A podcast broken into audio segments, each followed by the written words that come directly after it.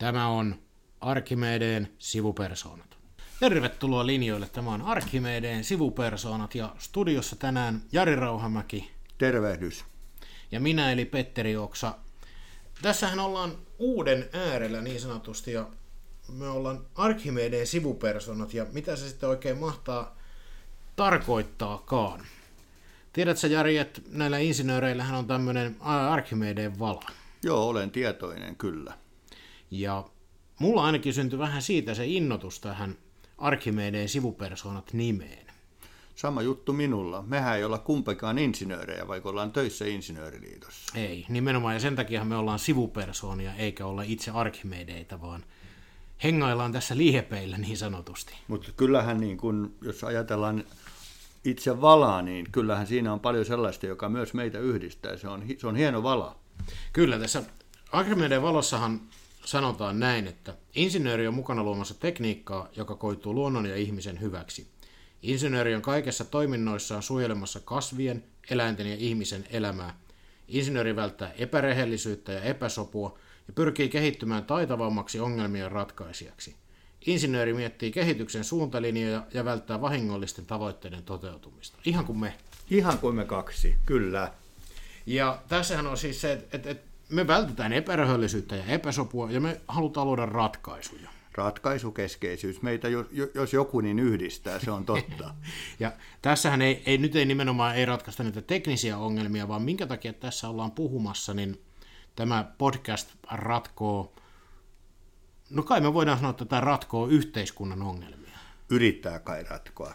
Emme kai me nyt ihan niin olla, mutta kyllä me ratkaisuja tarjotaan. Meinasit, että mä heittäydyn vähän turhakin turhakin positiiviseksi meidän kykyjen suhteen. No en mä nyt tiedä. Kyllähän meidän kykyjä on, ei se siitä kiinni ole. Mutta Arkimedeen sivupersonat joka tapauksessa haluaa tuoda näkökulmia. Me ollaan molemmat, tuli todettua, insinööreillä töissä, mutta ei insinöörejä. Ja näitä näkökulmia, niin tämä varmaan tarjoaa tämän tyyppinen keskustelu siihen ihan hyvän mahdollisuuden. Kyllä, ehdottomasti. Mutta sä oot Jari, sä oot insinööriliiton viestintäpäällikkö, mutta mä epäilen, että sä et ole syntynyt sellaiseksi. En ole syntynyt. Mä oon sanonut, että mulla on ehkä lopparin kädet, mutta journalistin sydän, eli, eli mun taustat on vahvasti journalismissa, että melkein 20 vuotta kerkesin lehtiin kirjoittelemaan ennen kuin ryhdyin tämmöiseksi viestin ja yhteiskuntavaikuttamisen sekatyöläiseksi. Sillä taustalla löytyy jo näkemystä asioista. Kyllä, kyllä. Jonkinnäköinen näkökulma on suomalaiseen yhteiskuntaan ja – ennen kaikkea mun mielestä niin historia, koska mulle historia on se asia, josta pitäisi myös ottaa vähän oppia. Et, et kun katson tätä nyt yhteiskunnallista keskustelua, niin välillä tuntuu, että se on aika historiatonta. Juuri näin, ja se on ehkä yksi näkökulma, koska siis vaikka mä mielelläni siteraankin usein tuota saksalaista filosofia Hegeliä, joka sanoi, että historiasta opimme, että historiasta emme opi mitään, mutta se ei tarkoita sitä, etteikö sitä pitäisi aina yrittää. Niin, ainakin se pitäisi tuntea, sanotaanko niin, historiaa. Niin siitä ei koskaan haittaa. Ei, ei todellakaan. Ja mähän on itse kuvannut tuolla tuota, muistaakseni, nyt joku voi mennä näppärämpi näpyttelemään, jos muistan väärin, mutta LinkedIn profiilissani itse on yhteiskunnan elämän moniottelija, mikä on ikään kuin, että taustahan on sekä nuoriso- ja opiskelijajärjestöistä, politiikan avustavista tehtävistä ja olin töissä tuolla julkisen sektorin liitossa ennen kuin insinööriliitto on sitten ensin loppariksi ja myöhemmin sitten tähän neuvottelu- ja edunvalvonta hommien pariin, pariin päädyin. että mä luulen, että tässä meidän kompossa on kyllä aika laaja kirjo tätä kokemusta. Kyllä, ja ollaan me molemmat vähän seikkailtu myös politiikan puolella. Kyllä, siitä löytyy näkemyksiä ja kokemuksia. Tässä kohtaa voisi nyt ehkä olla kuin se Ostos TVn mies ja sanoa, eikä tässä vielä kaikki, koska vaikka niin kiva kuin meitä on varmasti kuunnellakin, niin mehän ei tulla tyytyyn tähän, vaan että meillä tulee myöhemmin tuodaan mielenkiintoisia vieraita meidän jututettavaksi, kiusattavaksi tai ehkä joskus jopa vähän piinattavaksikin. Sitä se on tarkoitus. Eli, eli täällä kyllä tulee kuulumaan muidenkin kuin meidän kahden ääni. Ja mielellään, Jahka, tässä hommassa päästään kunnolla vauhtiin, niin palautetta, kommentteja, jos haluaa, että jotain tiettyä asiaa käsitellään, kysymyksiä, tapoja tai vaikka vieraita, niin me, meillähän saa ehdotella. Kyllä, ja palautetta ennen kaikkea pitää antaa. Pidämme siitä, että ihmiset ovat meidän kanssa eri mieltä, eikö niin? Kyllä, juuri näin. Mitäs? Meillähän oli ihan oikea aihekin tänään. Kyllä.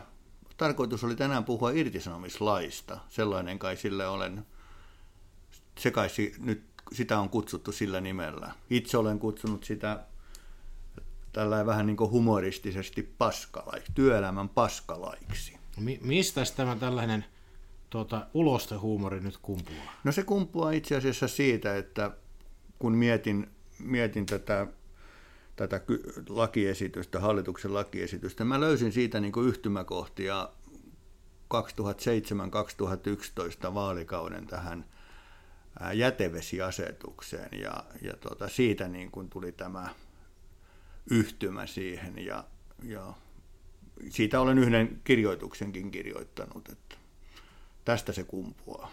Niin sä meinaat nyt, että tilanne on vähän samanlainen kuin silloin jätevesiasetuksen hulluimpina aikoina, että tuolla erinäköiset puliveivarit kiertää maakunnissa ja tarjoaa ratkaisuja mökin mummoille, että millä tavalla työelämää nyt sitten korjattaisiin.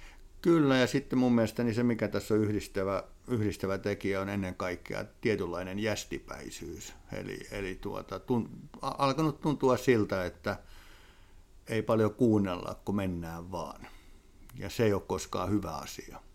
Tämä on muuten mielenkiintoinen havainto, ja tästä ei ole puhuttu ollenkaan tarpeeksi mun mielestä tästä jästipäisyydestä tässä yhteydessä. Että nythän kauhistellaan erinäköisiä toimenpiteitä, tai osa kauhistelee tätä itse lakia, siis puhutaan henkilöperusteisen irtisanomisen helpottamista niissä alle 20 hengen yrityksissä, mikä nyt irtisanomislaki laki tiivistyksellä sitten kulkee, mutta tämä jästipäisyys mua yllättää, että niin kun, jos ajattelee, että meillähän on pääministeri, joka kertoi tai ainakin luotiin sellainen mielikuva, että hän haluaa johtaa Suomea kuin yritystä. Kyllä. Kuin Oy Suomi APn toimitusjohtaja ja joku voi väittää, että tietystä tulo näkökulmasta esimerkiksi taloudellisilla mittareilla tulostakin on tullut. Mutta mä mietin nyt tätä lakiesitystä.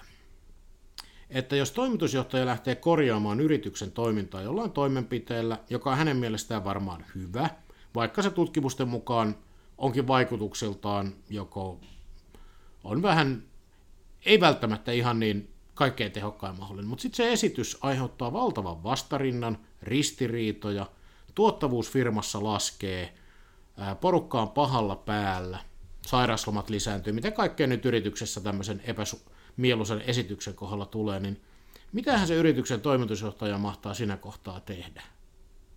Kyllä mä uskoisin, että toimitusjohtaja ottaa järjen käteen.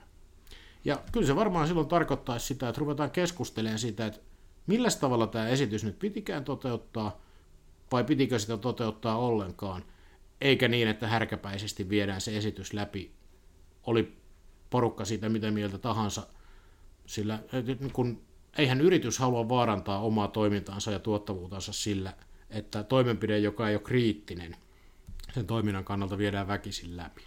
Näin ei pitäisi ainakaan olla. Ja sitten tässä, tässähän myös se, että minusta on syntynyt semmoinen kuva, että, että toimitusjohtajalla, ehkä koko hallituksella, firman hallituksella ihan tarkkaa kuva siitä, että, että mitä tällä haetaan, mitkä on se vaikutukset.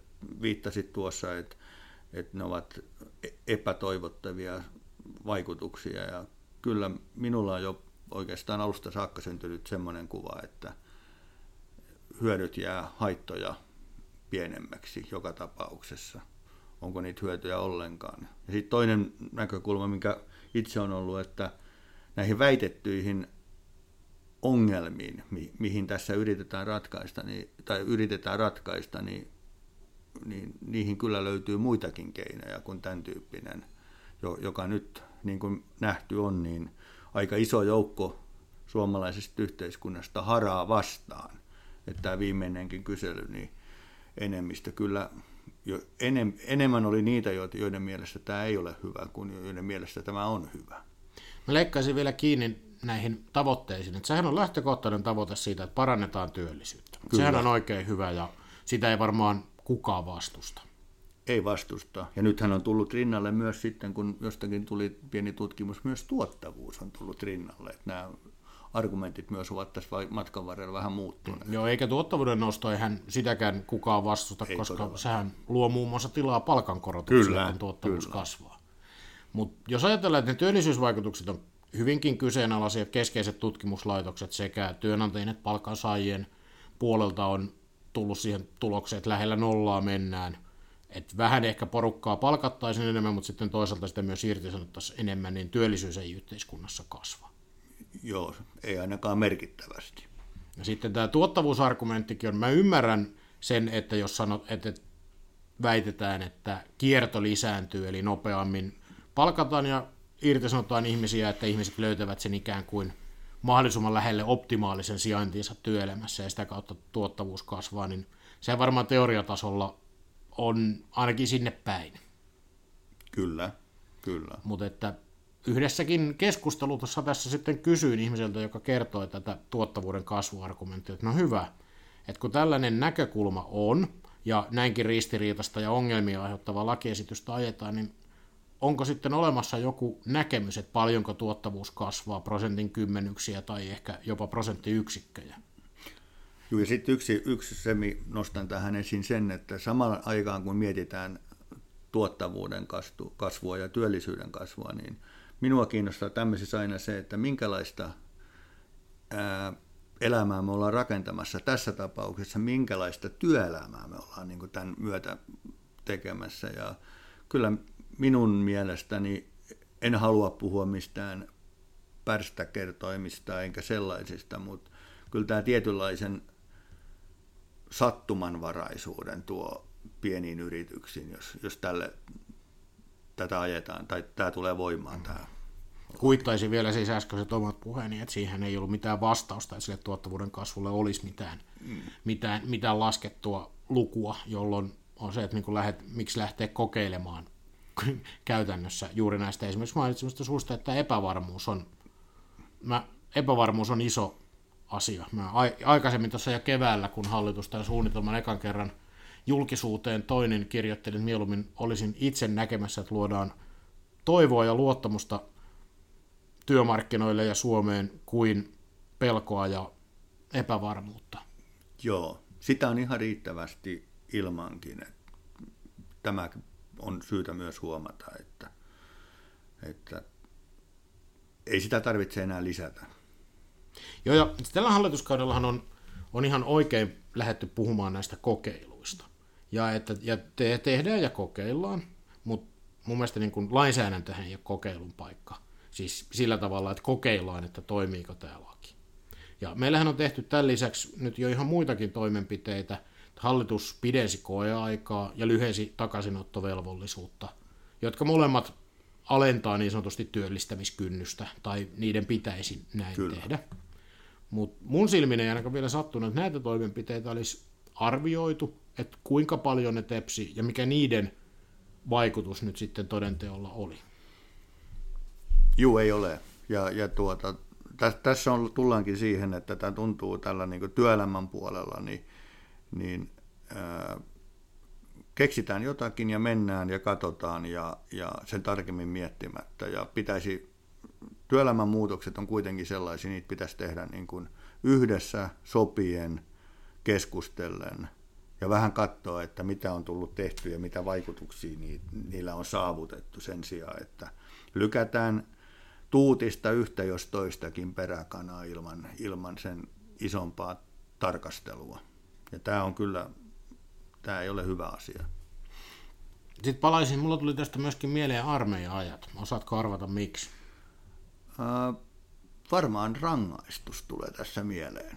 Kyllä, aivan oikein rankasuun liittyy kaikki armeijan käyneet tietää, ja nekin, jotka ei ole käynyt, niin on elokuvia kattelut sen verran, että ainakin vielä silloin, kun me on 90-luvulla armeijaa käynyt, niin Eli jos ei vahvana, niin ainakin eli sellainen periaate, että yksi mokaa kaikkia rangaistaan.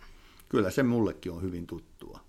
Ja se tulee tästä irtisanomislakikeskustelusta mieleen, että tässähän on haettu tällaisia julkisessa keskustelussa ainakin tällaisia huonoja yksilöitä, jotka pilaavat meidän työelämän, ja että koska näistä ei nyt muka onnistuta väitetysti pääsee eroon, niin sitten pitäisi rangaista kaikkia säätämällä laki, jossa voidaan kuka tahansa potkia helpommin perustein pihalle.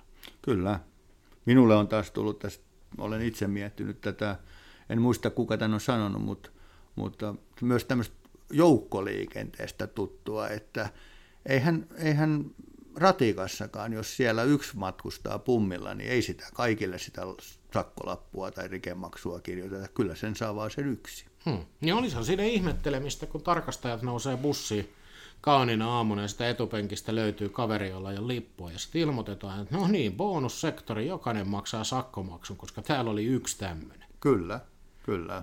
Tämä on, tämä on hyvin tämmöinen, niin mitä, mitä just aikaisemmin sanoin, niin tämä tuo tietynlaista sattumavaraisuutta takuu varmasti työelämään ja yrityksiin. Ja tätähän me ei tiedetä, mikä se lopullinen on, vaikka meillähän on ministeritasoltakin väitetty, että nyt yhtään päästä kerron irtisanomista ei tule. No sitä ei pysty kukaan takaamaan. Mehän ei tiedetä sitä lopullista hallituksen esitystäkään ei tiedetä. vielä, mikä on sekin mun mielestä aika moista, että tässä niin kuin keskustellaan vähän puutteellisin tiedoin, että sillä olisi ehkä voinut olla vähän kiireempikin sillä lopullisella tekstillä. Mutta sitten se mun varsinainen pointti oli tässä se, että lainsäädäntöhän muodostuu sitä laista, mutta ennen kaikkea myös sen tulkinnasta. Kyllä. Ja mehän ei, ei voida etukäteen tietää, sitä voidaan vähän ennakoida, että jos lakia yhdestä kohtaa muutetaan, niin millä tavalla sen tulkinnat sitten muuttuu esimerkiksi isoissa yrityksissä ja mikä se uusi kokonaisuus tulee olemaan. Itse asiassa tässä pitäisi muistaa myös se, että mistä loppuviimeksi on kysymys. Siis mehän keskustellaan nyt tämän lakiesityksen yhteydessä, lakihankkeen yhteydessä yksilöllisen irtisanomissuojan heikentämisestä. Ja pitää muistaa, että se on palkansaajaliikkeessä semmoisia hardcore-asioita. Että muistaakseni ihanaisen Lauri sanoi joskus jo 90-luvulla, että, että tämä on vähän sellainen, niin kuin, että on kuin muuri. Ja jos siihen tehdään pieni reikä siihen muuriin, josta pääsee kaksi ihmistä sisään, niin hetken päästä tulee viisi, sitten tulee reikä suurenee ja hetken päästä koko muuri ei ole olemassakaan. Ja tämä pitäisi nyt myös niin kuin jotenkin edes ymmärtää, että minkä tason asioista tämän ympärillä, niin kuin, miten jotkut ottavat tämän. Tämä ei ole mikään, mikään pieni asia, kun katsoo esimerkiksi, puhuttiin historiasta heti alussa, mm. niin tämän suomalaisen palkansaajaliikkeen historian näkökulmasta. Tämä minusta on jäänyt aika vähälle huomiolle tässä keskustelussa.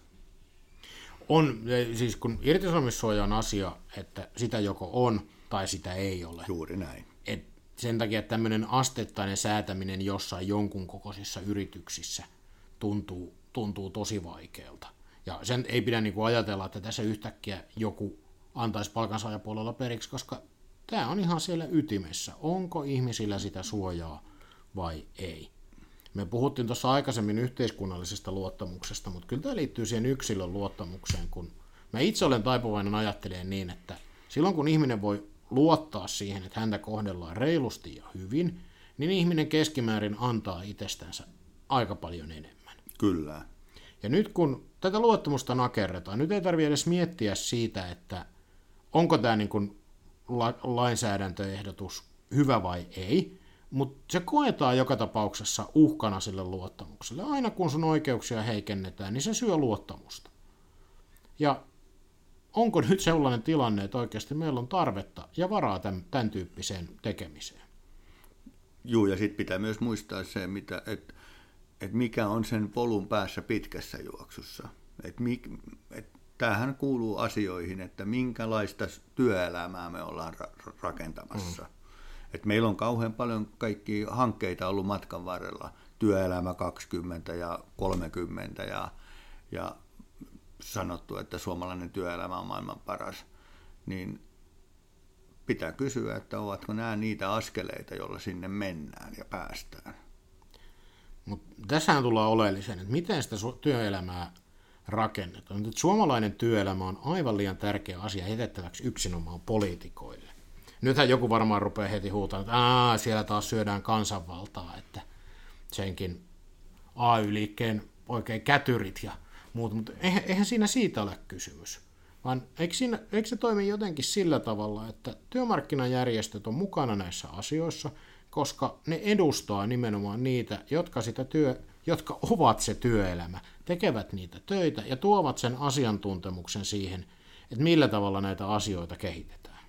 No ilman muuta siis, toi mitä sanoit tästä kansanvallasta, kyllä mä kunnioitan mitä suuremmassa määrin kansanvaltaa. Mä oon ollut seurannut kansanvallan toimintaa eduskunnassa melko pitkään toimittajana ja, ja se, että tässä asiassa ajattelen sillä tavalla, että nämä asiat jossakin määrin kuuluu sinne, mitkä niitä käyttävät. Eli, eli tässä, että kyllä tässä pitää työmarkkinajärjestöjen äänen kuulua tämän, tämän tyyppisten uudistusten valmistelussa, ja, ja niillä pitää olla siihen vaikutusta.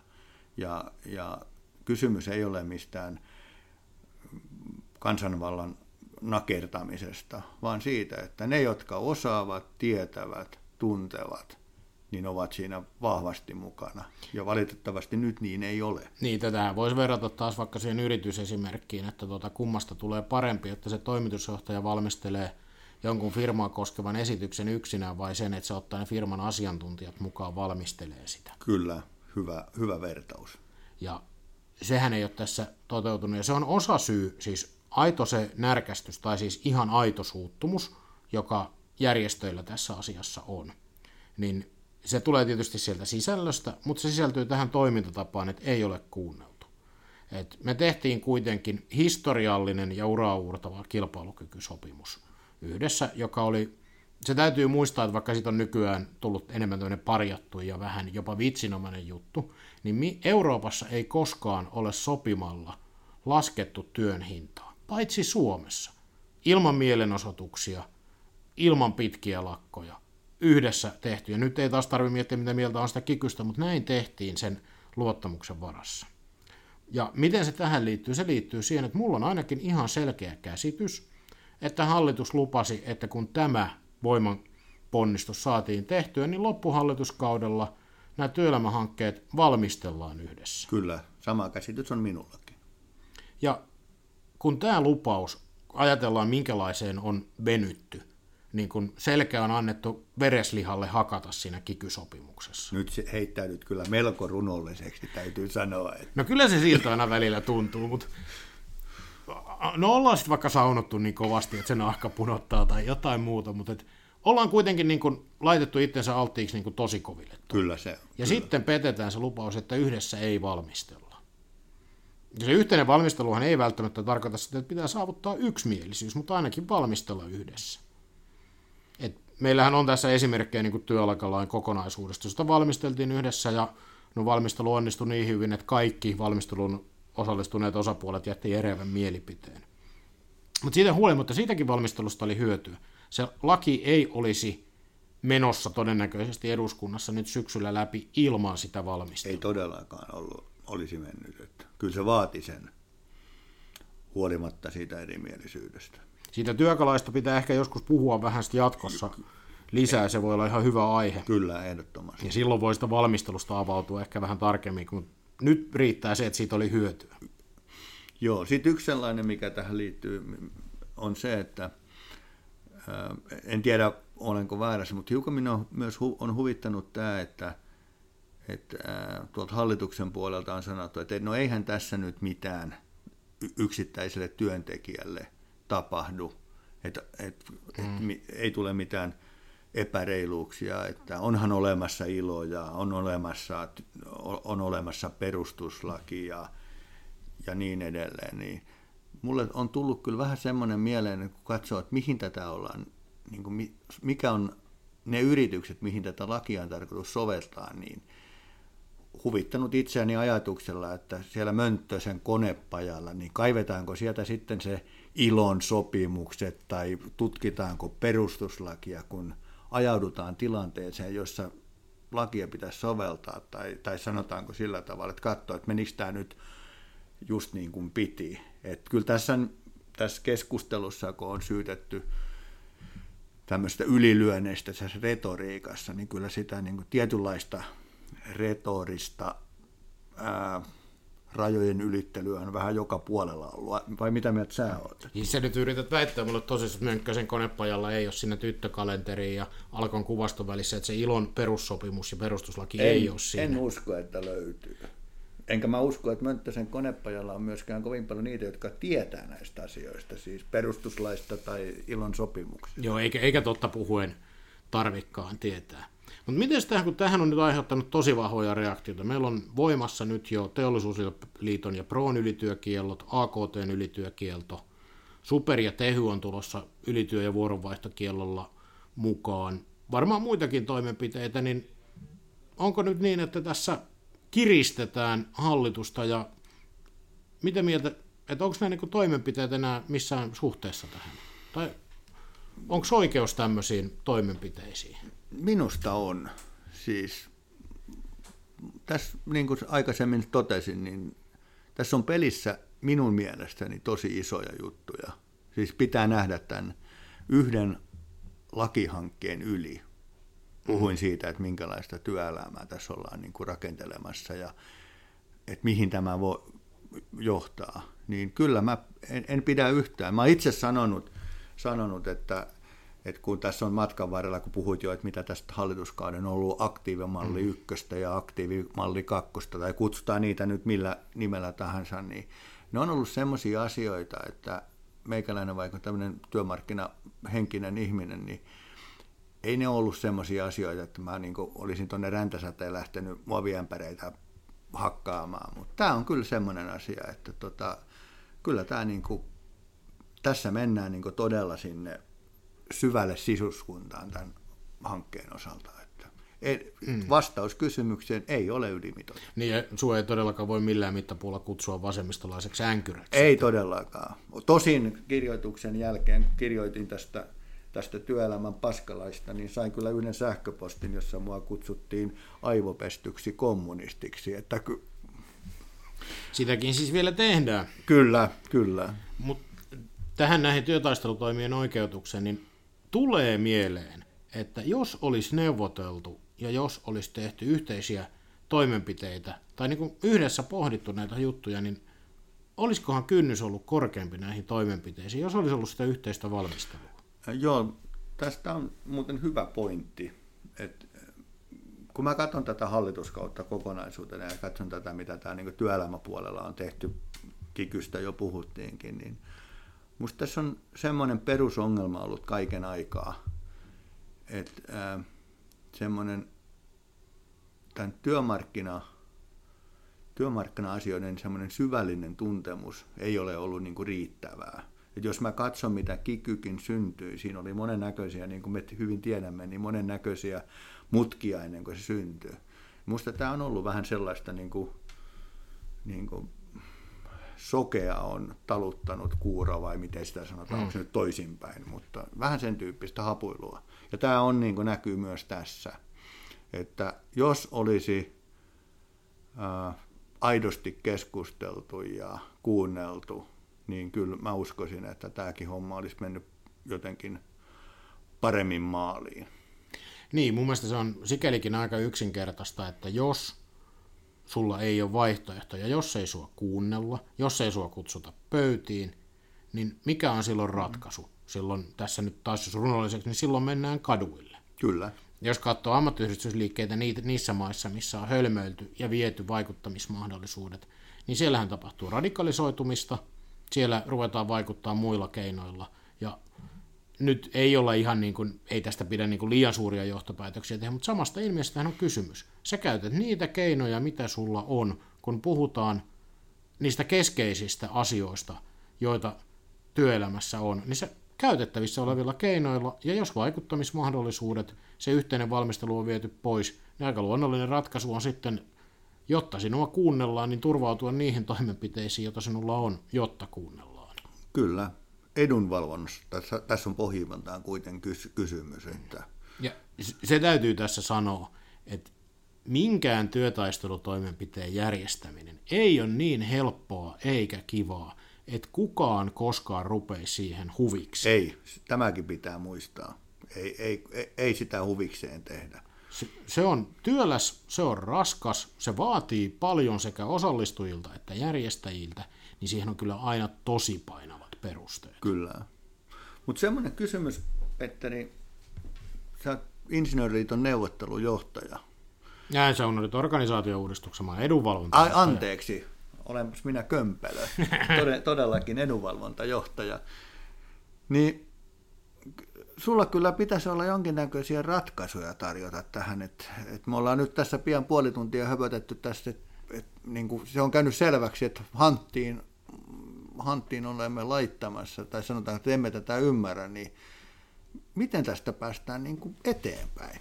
Se varmaan, mä uskoisin, kiinnostaa, kiinnostaa ihmisiä. No se on, ensinnäkin mä toivoisin, että nyt hallituksen tasolta joku nousisi valtiomiesmäisiin mittoihin, osaisi nähdä tämän arvovaltariitelyn yli ja sanoisi, että hyvä on, istutaan alas, neuvotellaan, katsotaan, miten nämä asiat voidaan ratkaista ja mitä tähän väitettyihin ongelmiin voidaan ratkaisuksi löytyä.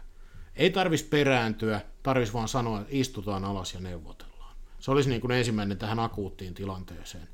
Ja tähän löytyisi tähän niistä irtisanomislakiasiaankin, pystyisi varmaan keksiin vaihtoehtoja. Mutta jos halutaan yksi juttu, millä aika nopeastikin tätä työllistämistä voitaisiin tehokkaammin kuin tällä tehdä, niin se on kilpailukielot ja niiden kieltäminen. Meillä tuossa, ei mennä siihen, mä luulen, että kilpailukielosta voisi myös puhua myöhemmin, mutta meillä just meidän opiskelijatutkimuksen mukaan, missä katsottiin, että missä vastavalmistuneita opiskelijoita ekaa työpaikkaa, niin niilläkin, jotka oli aloittanut siis työntekijäasemassa, ei esimiehinä, ei toimihenkilönä tai asiantuntijana, vaan ihan niin kuin suorittavassa työssä, niin lähes viidenneksellä, 20 prosentilla, on työsopimuksessaan kilpailukielto. Se on ihan käsittämätöntä. Ja siis se estää työvoiman liikkuvuutta ja on työllisyyden, niin ihan yksinkertaisesti kieltämällä nämä, niin saata suurimpia vaikutuksia. No mitä muuta semmoisia kilpailukieltosopimukset on täällä meidän bisneksessä ja meidän ammattikuntien työpaikoilla, mutta tuota, entä sitten jos mennään tuonne tonne lattiatasolle? Jos otetaan, jos otetaan ne pienet yritykset, niin vaikkapa se alvin alarajan nosto ja sitten suoria, suoria, suoria tukea ensimmäisen ja toisen työntekijän palkkaamiseen. Siinä olisi niin kuin ihan konkreettisia juttuja, jos, jos se on nyt se, mikä halutaan pimpoitata just tänä syksynä. Niin näillä päästäisiin esimerkiksi eteenpäin. Ja sitten tietysti mennään siis, investoinnit työllistää paljon paremmin kuin irtisanominen. Uskotko, usko, uskotko sinä siihen, että, että tota, palataan siihen Mönkkösen konepajaan? Jos Mönkkösellä on 14 kaveria töissä ja töitä on pirusti, niin uskotko se si- siihen, että kun se miettii se 15 työntekijän palkkaamista, että se miettii sitä, että näitä on väitettyjä ongelmia siinä kohtaa? No ei, ei varmaan. Tässähän tullaan siihen, tota, mitä sanotaan, että ei kukaan tota, palkkaa irtisanoakseen. Ei niin. Ja siihen nähden, että samat ihmiset, jotka kannattaa tätä lakia, niin perustelee sitä sillä, että kukaan ei palkkaa irtisanoakseen, niin kovin paljon me käytetään ja aikaa ja energiaa sen irtisanomisen helpottamiseksi. Kyllä. Eikä sen palkkaamisen helpottamiseksi, mikä voisi toteutua esimerkiksi näillä mainitulla toimenpiteillä siitä tuesta. Tai jos nyt on vaikka osaami, osaamispuutteita tässä nykyisessä laissa, niin pitäisikö meidän sitten katsoa, että jos kerran ne yrittäjäjärjestöt ei pysty opettamaan, miten nykyistä työlainsäädäntöä käytetään, niin tarvittaisiko me sitten vaikka TE-toimistoille osaksi vaikka tulevaa kasvupalveluuudistusta, niin parempaa HR neuvontaa, apua. tukea kyllä. näille, että miten sä teet, koska kyllä se nykylakikin aika moneen antaa mahdollisuuksia. Kyllä.